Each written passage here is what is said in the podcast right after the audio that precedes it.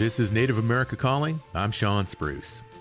The Museum of Warm Springs is celebrating 30 years with a tribal youth exhibit, and the Alaska Native Heritage Center is kicking off its Holiday Bazaar. Those are two of the tribally run institutions we're featuring as we head into Tribal Museums Day. Does your tribe or Native community operate a museum? We'll talk with Native Museum staff about their important work right after the news.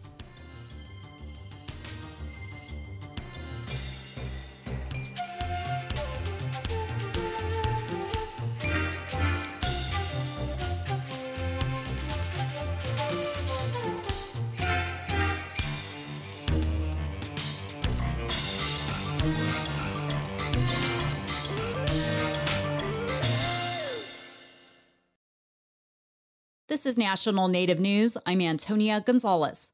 Ahead of next week's White House Tribal Nation Summit, we're taking a look at some of the priorities of U.S. Interior Secretary Deb Haaland, who will chair the summit in Washington, D.C. One initiative is her investigation into the troubling legacy of U.S. Indian boarding schools. Earlier this month, Haaland completed the 12th and final stop on the Road to Healing tour. The year long tour across the country provided the opportunity for survivors of federal Indian boarding schools to share their stories with Haaland and other federal leaders. The tour also connected communities with trauma informed support and gathered permanent oral histories. Just two days after the final stop, Haaland reflected on the healing tour during an interview with New Mexico PBS. In so many instances, uh, folks have told us that uh, they were reluctant to share a thing with their families, but felt it was time to finally say something about the experiences that they have had. We feel that is, you know, that's healing for for people and uh, that was the purpose of of our road to healing was to really start um, healing for the country. This this is a history that all Americans share, not just Native Americans, and so ensuring that we are uh, open and honest about the past history of this country was is has been really important to us, and I, I think overall. Uh, it's been a really good experience for everyone who has participated. Haaland says Further healing efforts will include native language preservation and an oral history project. We want to make sure that um, that that information is open to um, the, our larger uh, countries so that people can learn and and you know it, it will take a lot to heal but uh, certainly ensuring that uh, we can help with things that Indian communities have have lost during these assimilation policies, and namely, I should say, um, native languages. That was a topic that was so often reiterated around the country. Um, and so we know that President Biden has been incredibly supportive of native language preservation and will continue with that as well. Haaland will join White House officials in chairing the 2023 White House Tribal Nation Summit, which provides an opportunity for tribal leaders from the 574 federally recognized tribes across the country to engage with the Biden administration.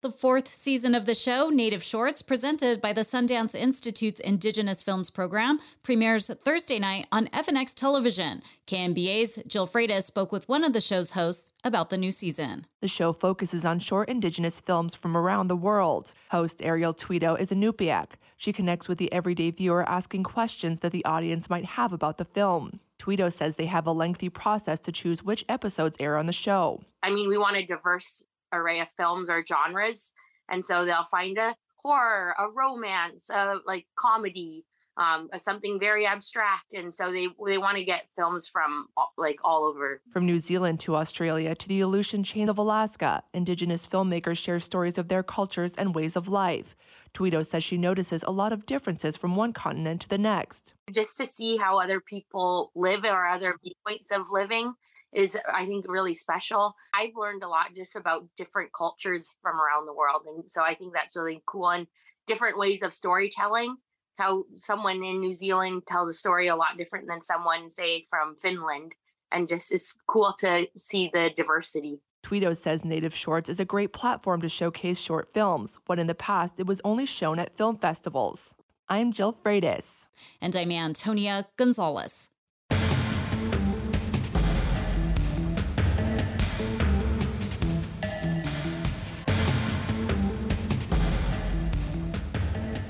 National Native News is produced by Koahnic Broadcast Corporation with funding by the Corporation for Public Broadcasting.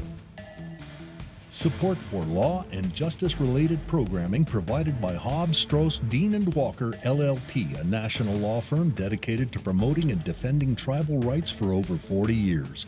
More information available at hobbsstrauss.com. Fry bread.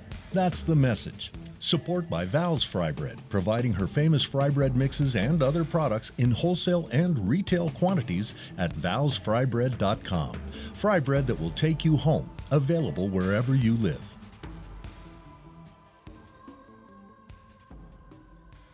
Native Voice One, the Native American Radio Network.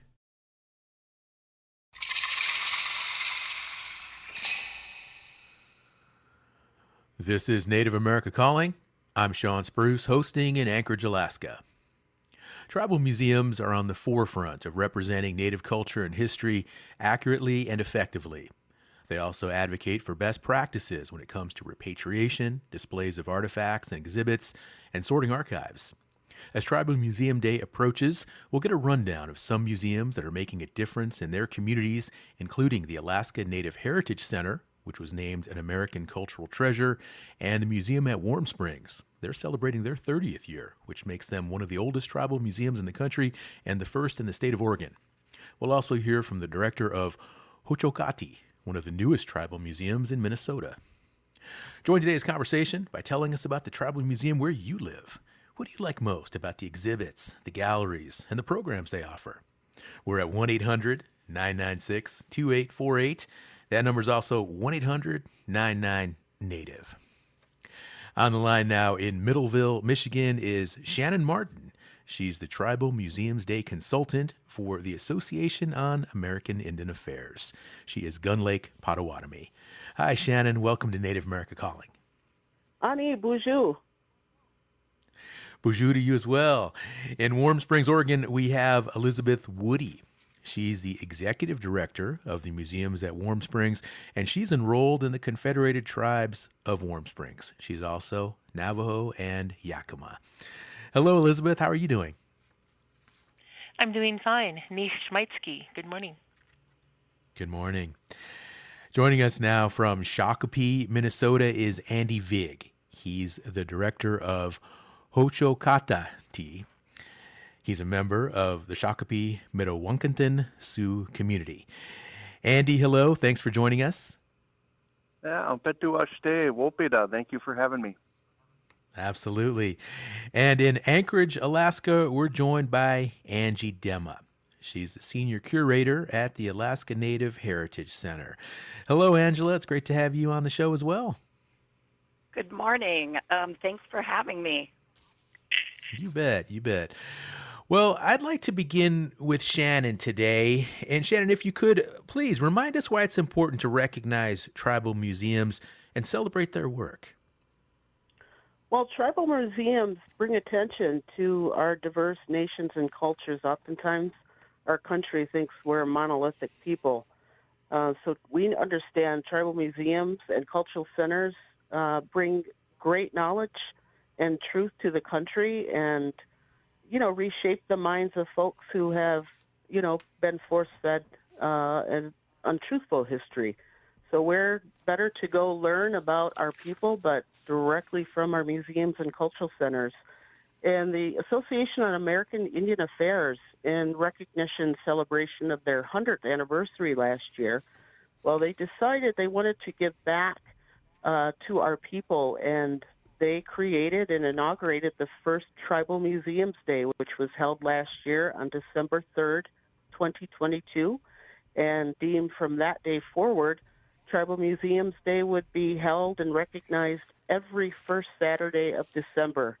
And this year they've added the recognition to include the following week. So we want to celebrate tribal museums and cultural centers across the country from December 2nd to de- December 9th. Shannon, about how many tribal museums are there nationwide now? Well, we count about 140, 140 that are uh, tribally owned and operated.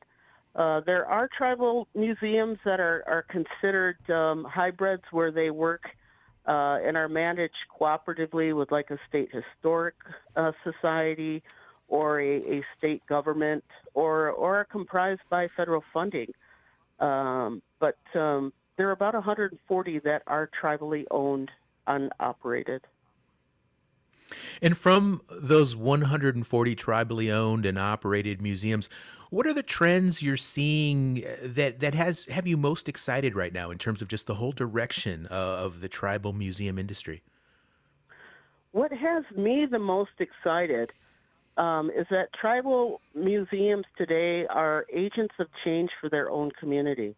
They are community driven and they are being responsive to uh, what's happening in in our communities and in our country.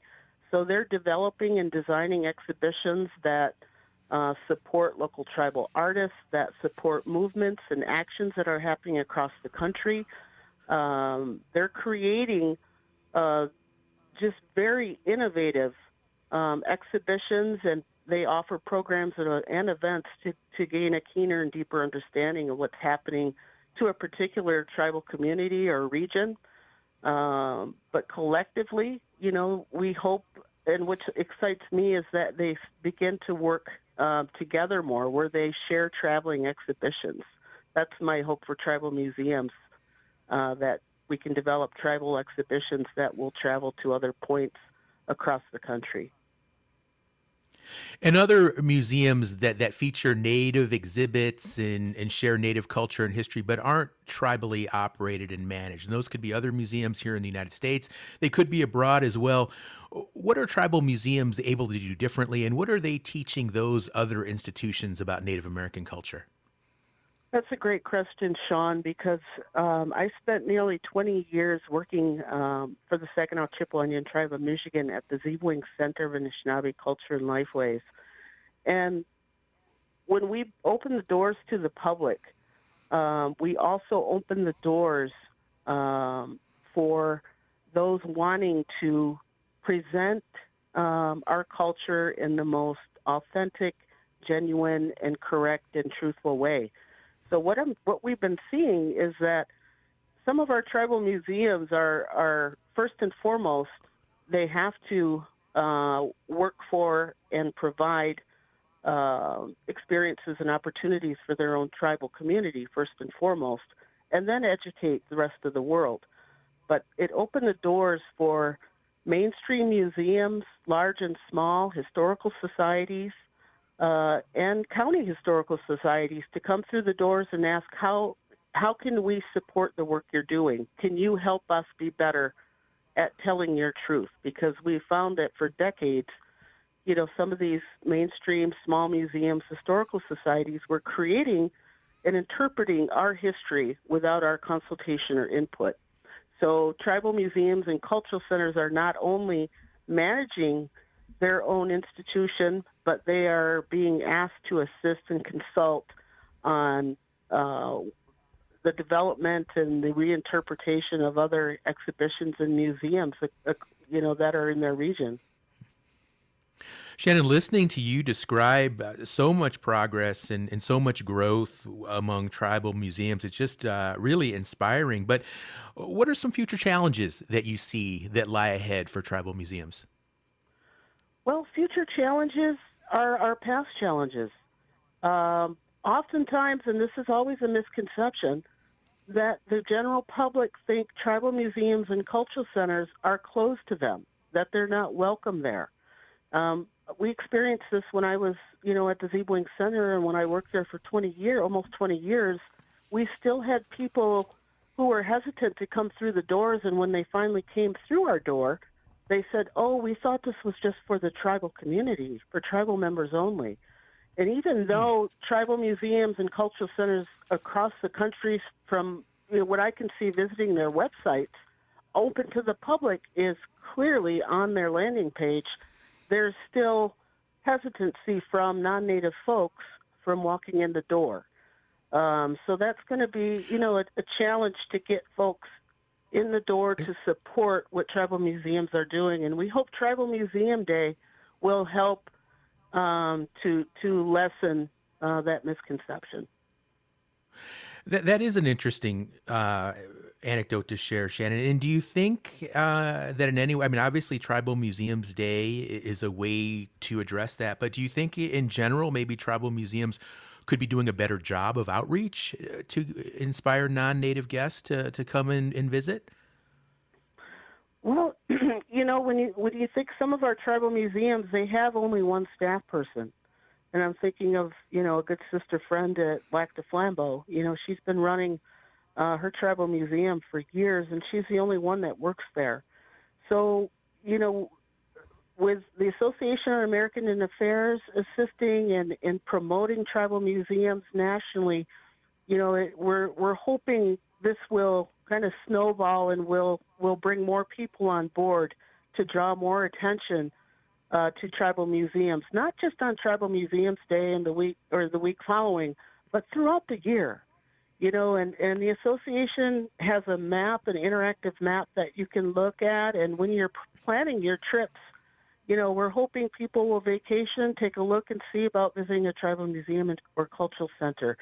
So we're looking for allies, for partnerships to help us promote the beauty and, and richness that tribal museums across this country can offer people.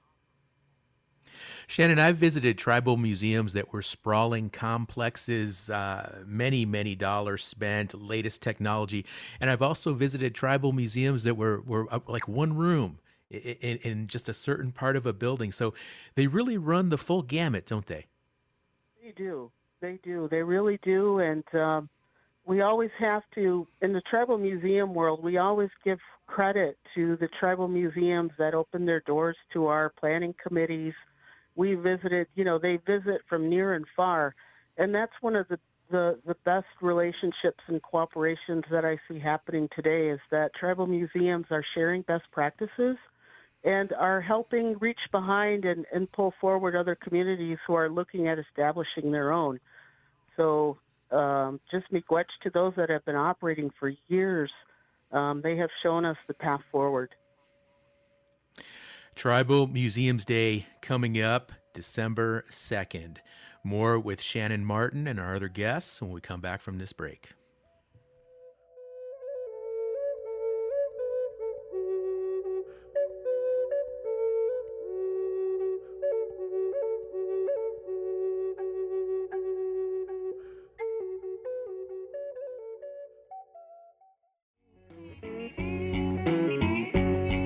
Menominee author Thomas Weso's new food memoir, Survival Food, takes readers back to 1960s Wisconsin reservation life through food memories and recipes. And a proposed bill would see that tribes and the Department of Interior work together on buffalo restoration and management. That's on the next episode of The Menu on Native America Calling.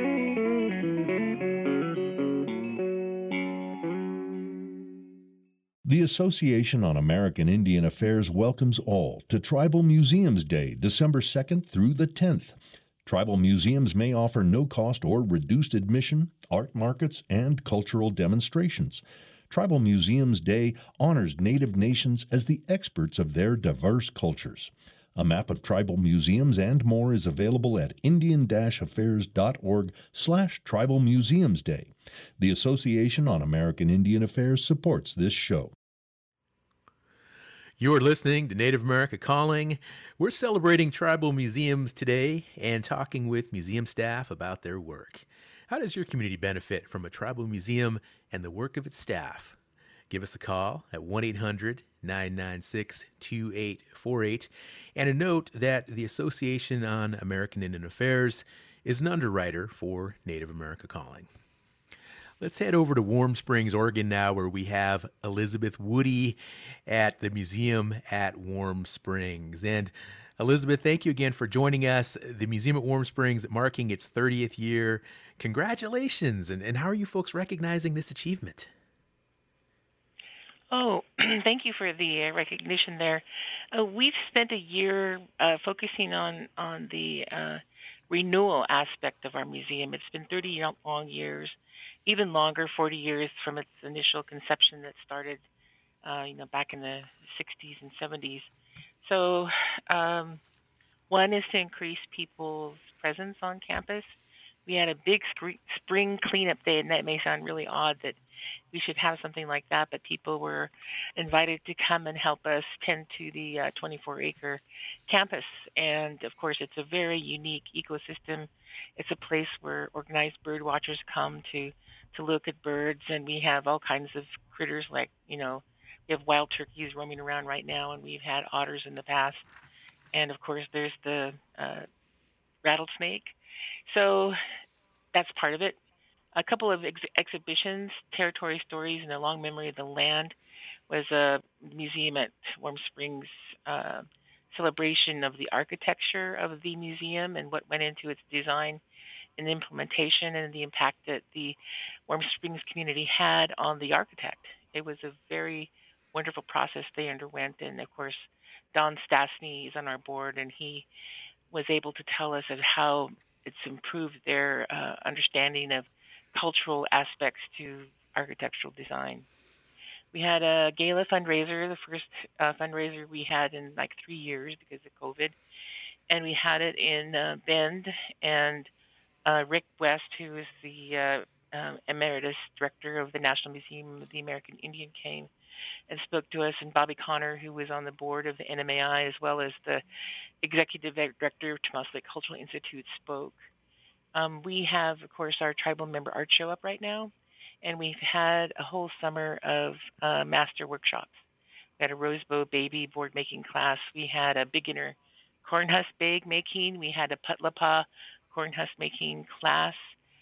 Coiled cedar root basket, which is one of the um, uh, ta- uh, you know twining and coiling of these baskets is becoming rarer and rarer. So we needed to make sure that we had more representation there and of course going out on the land and gathering all these materials, the tules and whatnot for other aspects. So it was a busy year, um, and it sounds like yeah, it sounds like a really busy but a really productive year, just a, a, full slate of activities and events. And Elizabeth, to hear you describe Spring Cleanup Day, if you're able to get a bunch of folks to come out and volunteer their time to clean up like that, I'm thinking this museum has a lot of community support.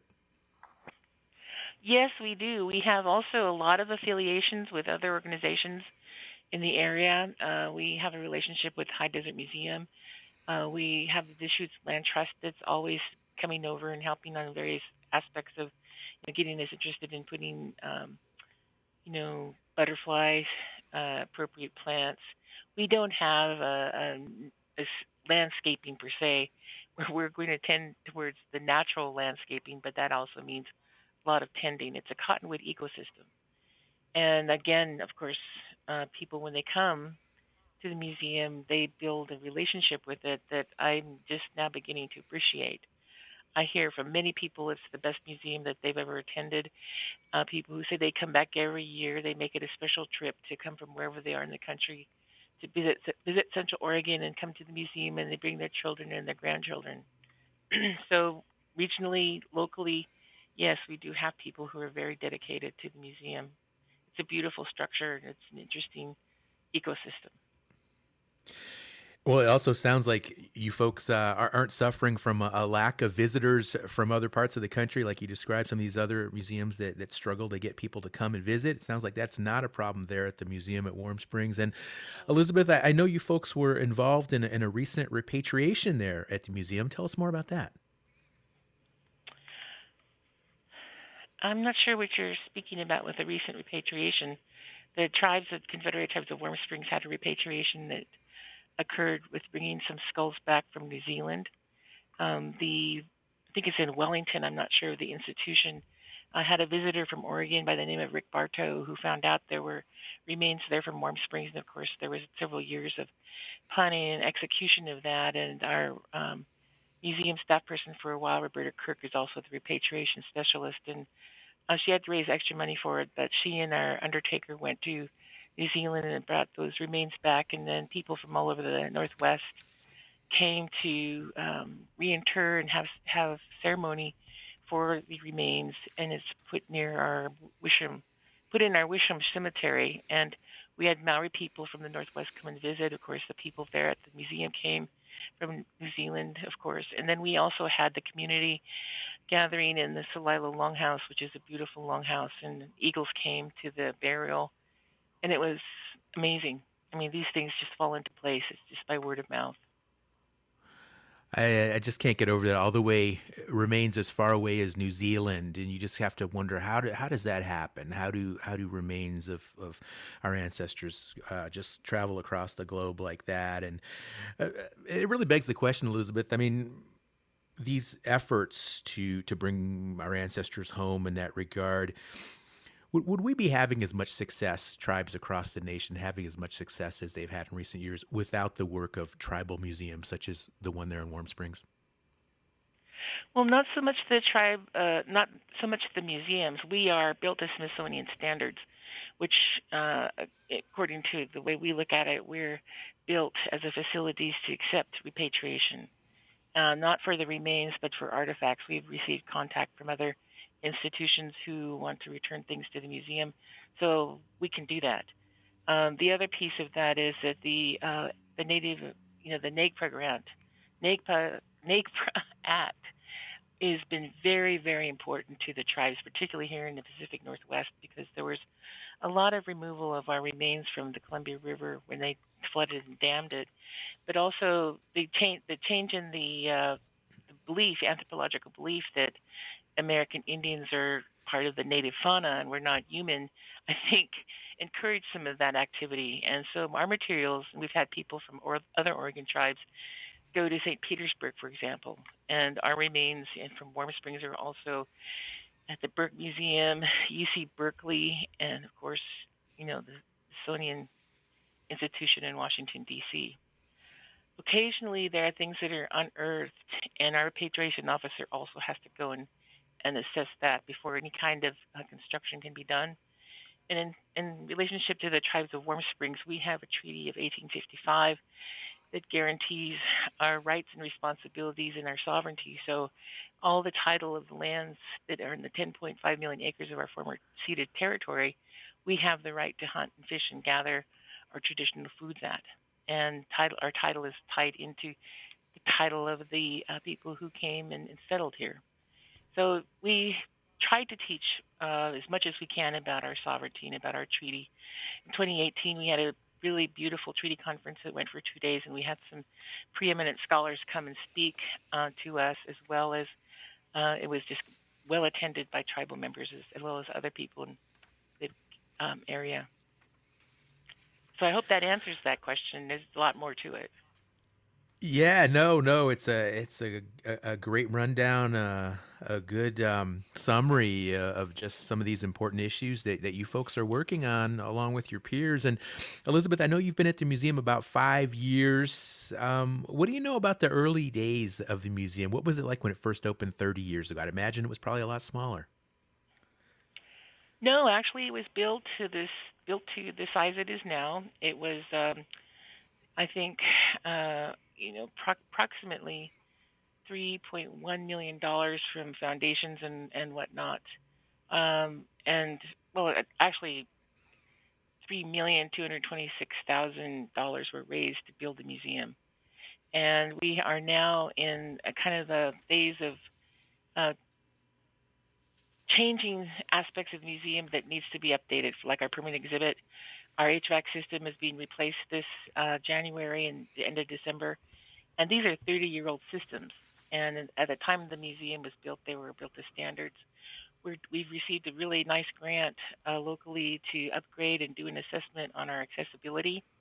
So that's also going to inform our permanent exhibit de- renewal design and as well enable us to uh, make a budget for what it'll take to make us more handicapped accessible, more uh, available to people of differing um, attunements, I guess. I don't know how else to say it.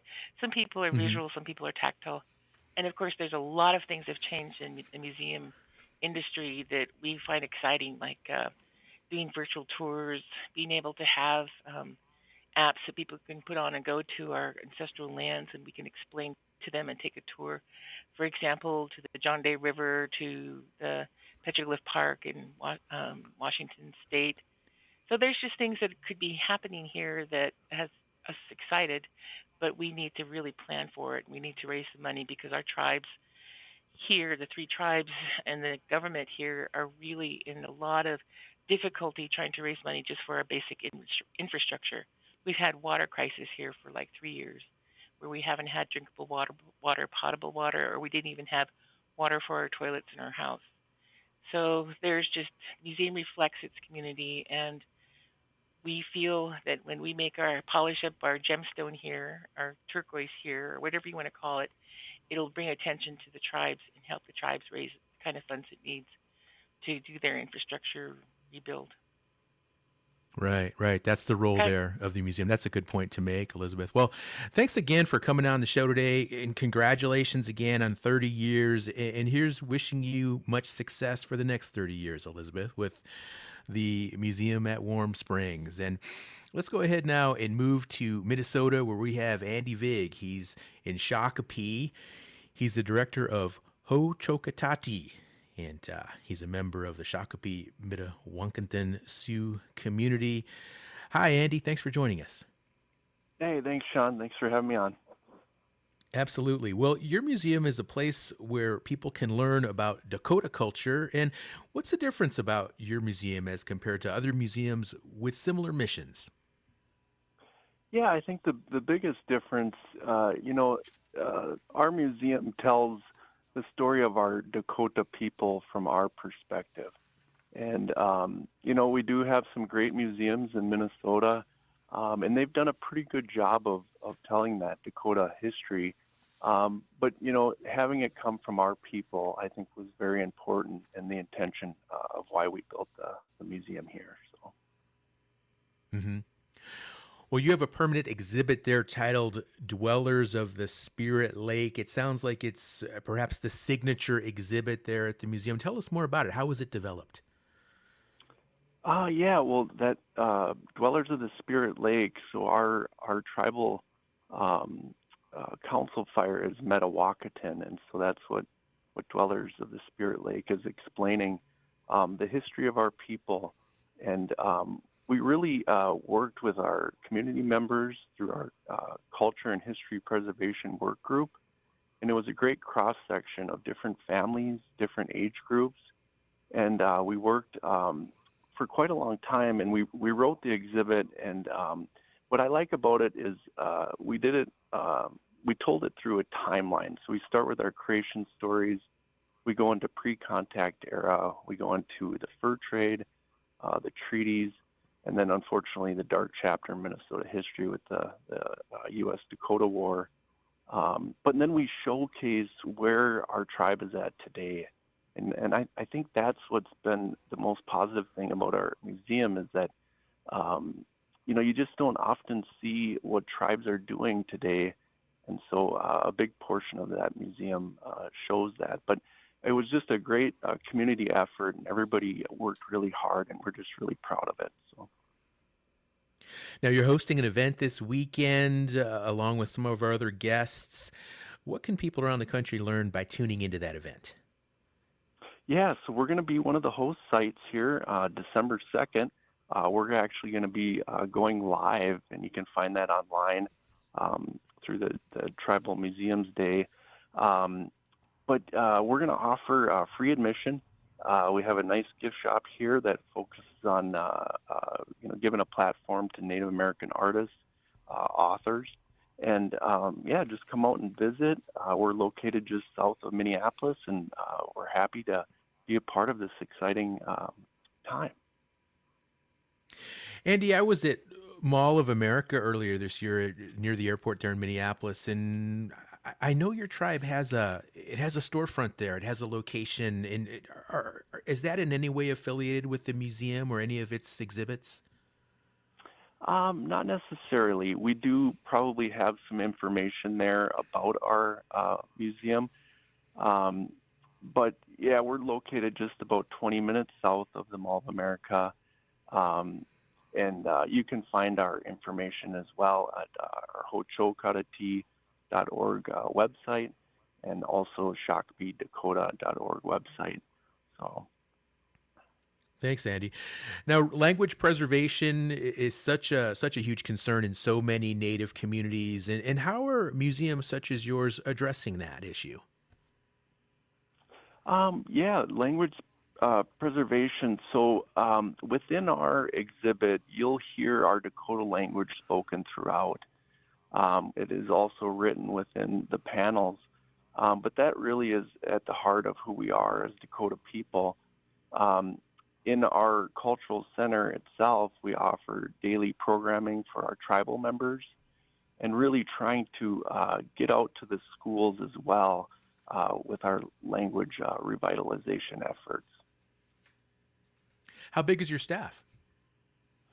So we're currently at about uh, 12 people uh, or 12 staff. Uh, you know, we, we work really hard. Um, one of the great things is uh, we've seen such a um, just a positive response from the public and our community. So we're growing every day. So um, we have 12 staff that work really hard to keep up with the demand. Well, it sounds like they're certainly busy there in Shakopee. That's Andy Vig joining us here on the show and sharing some information about their tribal museum. Coming up December 2nd it will be the second annual Tribal Museums Day, and there are events and activities planned at various tribal museums across the country. And we're learning all about those events and these activities, as well as the mission of many tribal museums. So give us a call if you have a tribal museum in your community. Tell us what you like about it, what's cool about it, what the, what, what are the exhibits, and what do you learn when you go to your tribal museum, and and how do you find pride in, in connecting with your culture through your tribal museum. Our phone lines are open 1 800 996 2848. Does your club, institution, or other group need custom branded apparel? A wide variety of t shirts, hoodies, and much more, all custom printed or embroidered, are available from nativescreenprinting.com, a division of Sky Screen Printing who support this program. Native American made gifts at Ho Chunk Inc.'s Sweetgrass Trading Co. include food, beauty, and wellness items from across Turtle Island. Christmas delivery available for orders placed by December 18th at sweetgrasstradingco.com. Ho Chunk Inc. supports this show. This is Native America Calling, and we're focusing on Native and tribally run museums today. How important are tribal museums to the communities they represent? Let us know at 1 800 996 2848. 1 800 996 2848. Andy Vig is on the line in Shakopee, Minnesota. He's the director of Hocokata Ti. And Andy, how did you get into museum work? And, and, and why is it important for, for other Native people to, to consider museum work as well? Yeah, well, I guess uh, my my path uh, uh, with my current role here really started when I started learning my language in uh, high school and college. And then, um, you know, our community really wanted a cultural center. And so I was uh, involved with this uh, work group that helped design and uh, build our current cultural center museum. And so, you know, really, I, I put a lot of time into this as well as uh, our uh, fellow community members. Um, and, and then really this job opened up. And so uh, I've, I've kind of been involved for about 15 years on the project. And uh, I just, it, it's really a passion of mine. So uh, get to go to work every day and love what I do. And Andy, how do you think tribal museums and native museum staff such as yourself, how do you think you folks have, have helped change or made museum culture evolve over the years? Well, you know, it's an interesting question. Um, you know, sometimes we we ask ourselves if if museums are really even a Dakota uh, concept to save these things. But what we what we found is that uh, we're very fortunate that these things are here. Um, it's a it's a direct uh, link to our past, and uh, especially with our history, we lost so much. So um, now that now that we have these things, we'll preserve them, and they help educate. And I think that's been the biggest thing is education. And what we're seeing now is, uh, I think the school systems, the public school systems, are are finally uh, catching up with the narrative that accurately displays our uh, Dakota history, and uh, we're helping with that. And and so we're seeing a lot of these schools come out, and and we're collaborating with different organizations to make sure that narrative is correct. And Elizabeth, how about you? Do you see Native Museum staff uh, driving change and evolution with regard to museum culture? Um, yes, I do. There, there's a lot of reasons for that. One is that our staff, um, for example, right now we're down to three. We normally are up to 11 and have been up to like 24.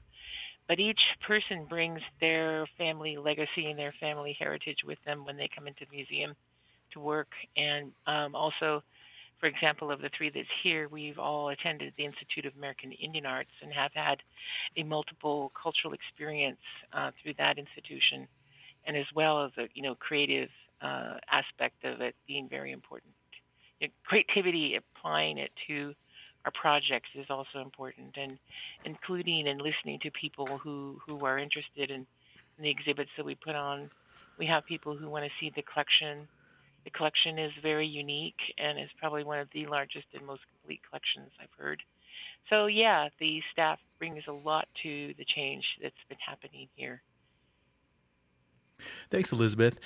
Let's head now to Alaska, north to Alaska, where we have Angie Dema on the line. She is the senior curator at the Alaska Native Heritage Center. And Angela, thank you again for, for joining today's show. And I know that the Alaska Native Heritage Center was just recognized by the National Association of Tri- Tribal Archives, Libraries, and Museums. I want to congratulate you along with everyone else there at the museum. And, and please tell us more about the award. You. Yeah, so ATALM um, uh, honored us uh, with that um, lovely honor. We're um, we're doing a lot of groundbreaking work, and um, it's really amazing to have people recognize uh, your work, um, especially when you're from Alaska. That that often people people don't think about us up here, even though um, almost 40% of recognized tribes are located here. So it's a really big honor. Um, we've been working, um, or um, next year will be our 25th anniversary. So we've been working at it a long time. So this is our first time getting a national award uh, like this from ATALM. Um, and recognition goes a long way, as you know. Well, tell us more about the museum. What makes it unique? So it was. It came the the museum up here and the Alaska Native Heritage, you know, Cultural Center came out of the community. So it came out of the Alaska Federation of Natives um, coming together and deciding that um, there needed to be a space for Alaska Natives to tell their own story uh, and um, and build a cultural center where people from rural Alaska can come and feel welcome and know um, and learn, and urban uh, Alaska Native people can also learn um, here in this center and feel comfortable. Um, and so it's it's something born out of community, which is a lovely um, idea. And Paul Tiulana uh, was really uh, influential. He's a, a, a, leader who was uh, from King Island um, and really spearheaded the idea of this cultural center and sharing culture um, from a first person's perspective in Alaska, where where there's you know 20 different languages of Alaska Native um, people, so mm-hmm. it's a very rich, cultural, diverse place. And Angie, that seems like it would be a challenge. As you mentioned, there are so many tribes in indigenous communities there in the state of Alaska. How do you pick and choose, and how do you manage so many cultures and history in one museum? It is. You're you're exactly right. It is a challenge. Um, we have 18 um, Alaska Native leaders who comprise our board of directors. That's our first line. Um, and then we have cultural advisory committees for each of the five main regional groups. So there are 25 people that are really helping us stay accurate and um, and making sure we're relevant to the needs of the community. So it's a it's a wonderful um, way and um, way that we've been organized that really continues to help us grow into the future and innovate. The Alaska Native Heritage Center is spearheading an initiative on boarding school healing. Tell us more about that and the need for that initiative there in Alaska. Right. So, as you know, um, you know Deb Haaland has been working hard with her Road to Healing, which actually um, just came up in October um, here to Alaska um, for a listening session here with elders. Um, and then um, the, we changed over um, our event uh, quickly that afternoon um, after her event and had a potlatch, a Dena'ina Haida potlatch, the first of its kind, to welcome a new healing totem pole um, to be raised. That's in honor of boarding school survivors. And it really, that also was born out of community. An elder came to us. Um, her name is Norma, Norma Jean Dunn, and she requested um, that we do a healing totem pole in honor of all of those survivors. And boarding schools, as um, you know, most of your audience will know, um, were a really um, colonial um, time in history that isn't well documented in books, and um, and is a, a period of time that really a lot of change happened. Um, and so we have both an indigenous researcher here named Ben Jasek, who's really doing a lot of primary research. Um, and then Emily Edenshaw, our our CEO, is also doing her PhD right now um, on um, the connections between cultural tourism and boarding schools. And the, the boarding school initiative um, will will grow into helping uh, the community heal. It's really the, through a healing lens that um, you know you have to know your truth before you can heal it. You have to open the wound and know what it is. And so um, that boarding school initiative is is you know coming right from the community here, and is something that we're very um, honored to look into. And and part of the exciting um, um things that happened as a result of that research that we didn't expect was also these ethical repatriations that are happening as a result of you know, mm-hmm. looking into collections in places that, you know, maybe those objects shouldn't be in cultural belonging. So, no, it's it's um, a fantastic um, direction that's very relevant to communities across Alaska and across the globe. And Angie, through this research, uh, have you folks uncovered any information or, or, facts that were surprising, new developments with regard to the boarding school history there in the state of Alaska? Yeah, definitely. Um, one of the main uh, misconceptions um, that we went in as well with is thinking that Carlisle was the first school um, of its kind, um, when actually uh, Alaska and Oklahoma were really the the place where um, the the assimilative schools were perfected and the ideas behind them and the model.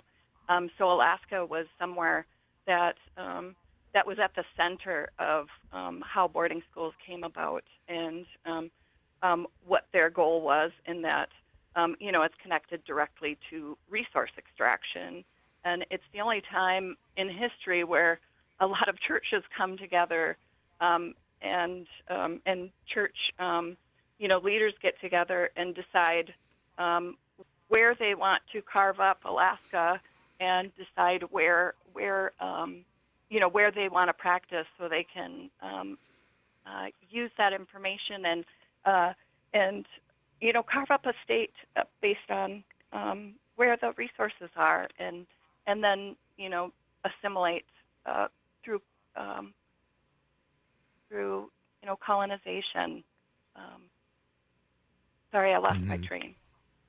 Oh no, no worries. That's good information. I didn't realize that that uh, the model for the boarding school was was really honed uh, in Alaska and Oklahoma in those specific states, those regions. Good information. Angie. And with regard to developing and recruiting the next generation of museum curators and staff, how is the Alaska Native Heritage Center working to make that happen?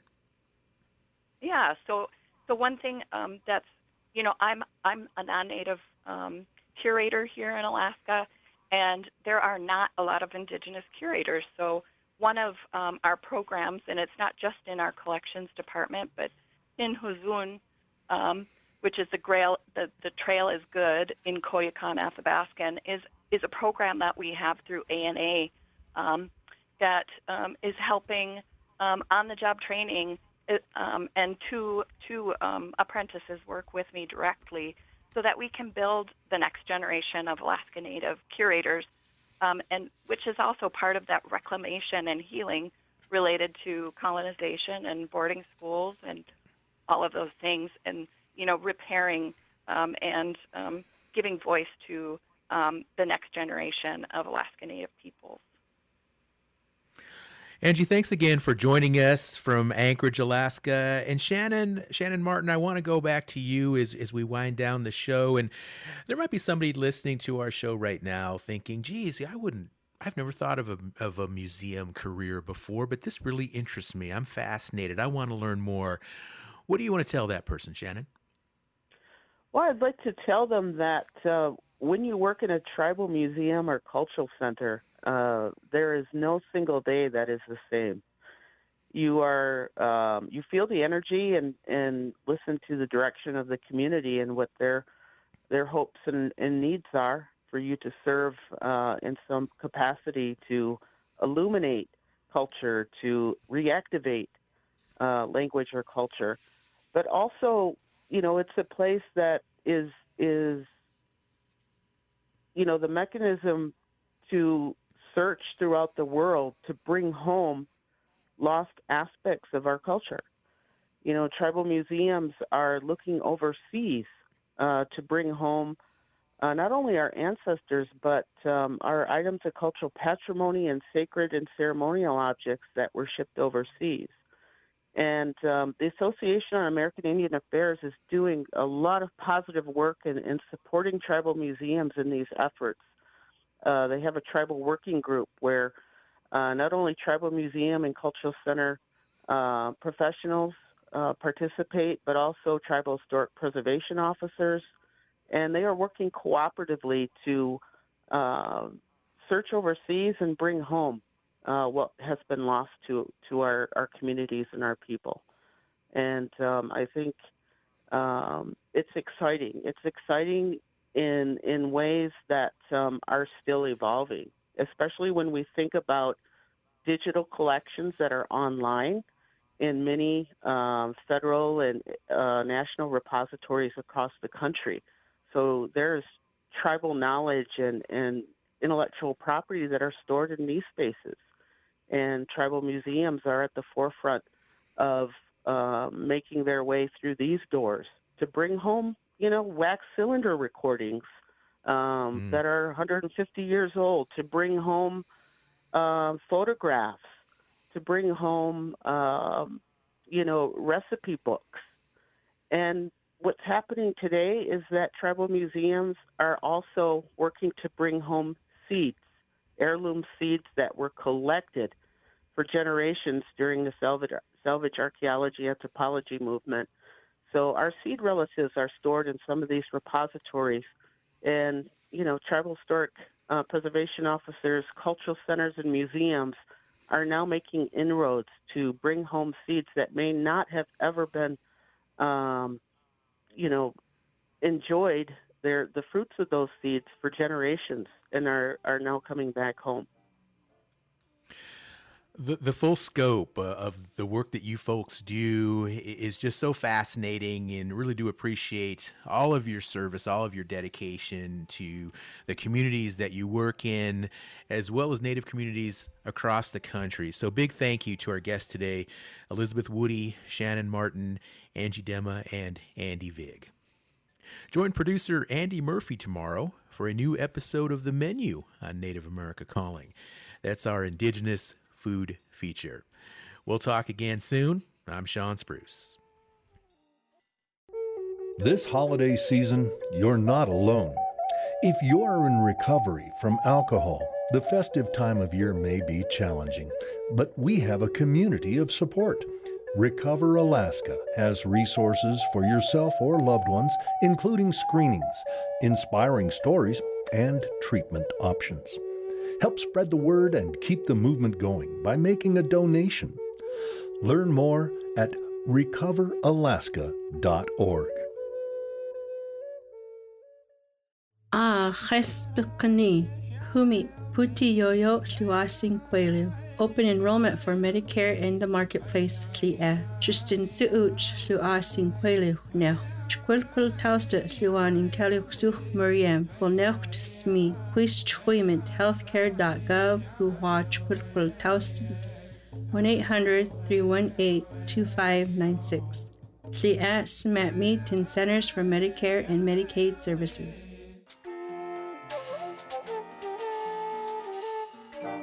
Native America Calling is produced in the Annenberg National Native Voice Studios in Albuquerque, New Mexico by Koahnic Broadcast Corporation, a native nonprofit media organization. Funding is provided by the Corporation for Public Broadcasting with support from the Public Radio Satellite Service. Music is by Brent Michael Davids. Native Voice One, the Native American Radio Network.